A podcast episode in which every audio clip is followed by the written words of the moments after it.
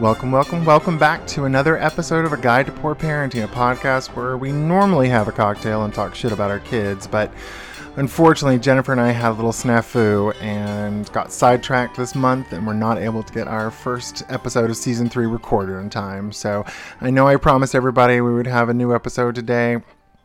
Unfortunately, this is going to be it.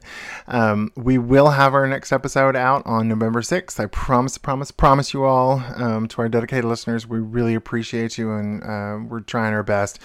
But as you know, uh, October can be a little hectic with uh, vacations and uh, Halloween and all that other jazz going on. So, again, I apologize to all our dedicated listeners.